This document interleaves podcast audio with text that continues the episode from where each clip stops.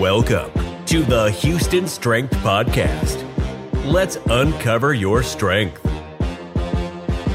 What's going on, guys? This is Jordan with the Houston Strength Podcast. I truly apologize we weren't able to get a podcast in in December. We were having some issues with our recording equipment.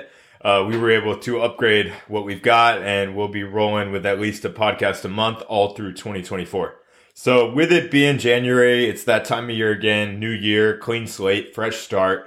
Uh, many of us are setting resolutions and goals, and I'm going to give you my approach to your health and fitness journey in a way that'll set you up for success. So I break it down into five key pillars. You've got resistance training, cardiovascular training, nutrition, recovery, and then tying them all together through consistency and mindset. So, firstly, resistance training which uh, I think a lot of people, when they get into a training plan, they're they're either going to go with a cardio bias or a resistance training bias. Both are important, uh, but you, it's not just about getting ripped. It's about building a strong foundation for your body, um, for form, function, and injury prevention.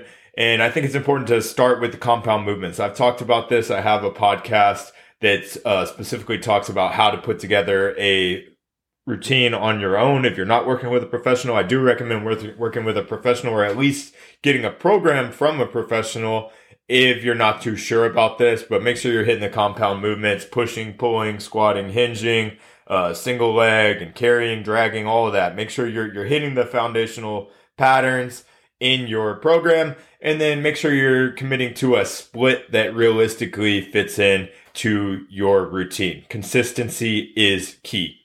So next, talk about cardiovascular training.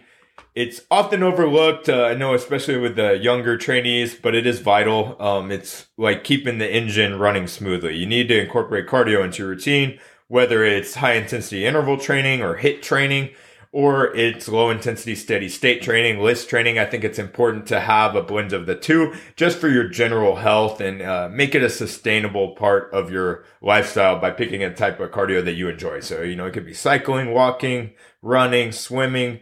Uh, it's not only going to burn calories, but it's also going to boost your overall health and uh, your endurance. So make sure you've got your resistance training in check, your cardiovascular training in there, and then next, and the, the hardest part, in my opinion, is nutrition. You've got to fuel your body right. It's not just about counting calories, it's about nourishing yourself. So focus on whole foods, plenty of vegetables, lean proteins, healthy fats, hydrate yourself, make sure you're mindful of your portion sizes.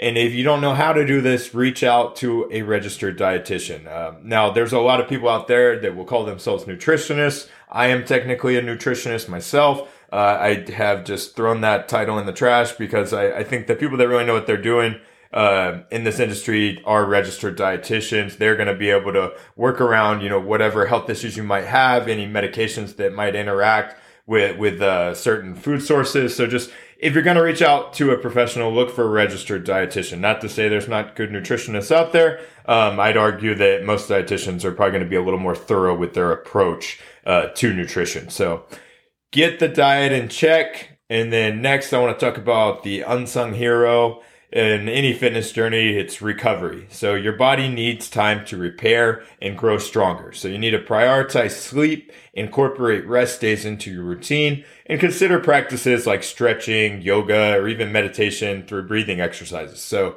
recovery is not a sign of weakness. It's a crucial part of the process. If you're training hard enough, the intensity is there. You definitely need to work on your recovery. I always say I don't believe in overtraining, but I do believe in under recovering. So my last pillar is tying it all together. Consistency and mindset.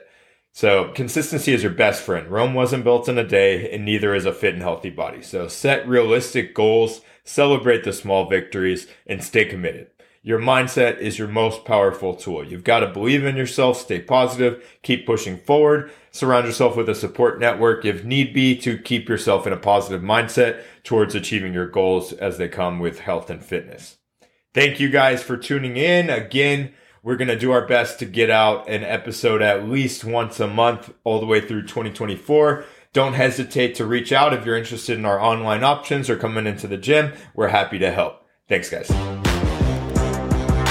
Thanks for listening. Subscribe to catch the next episode of the Houston Strength Podcast and uncover your strength.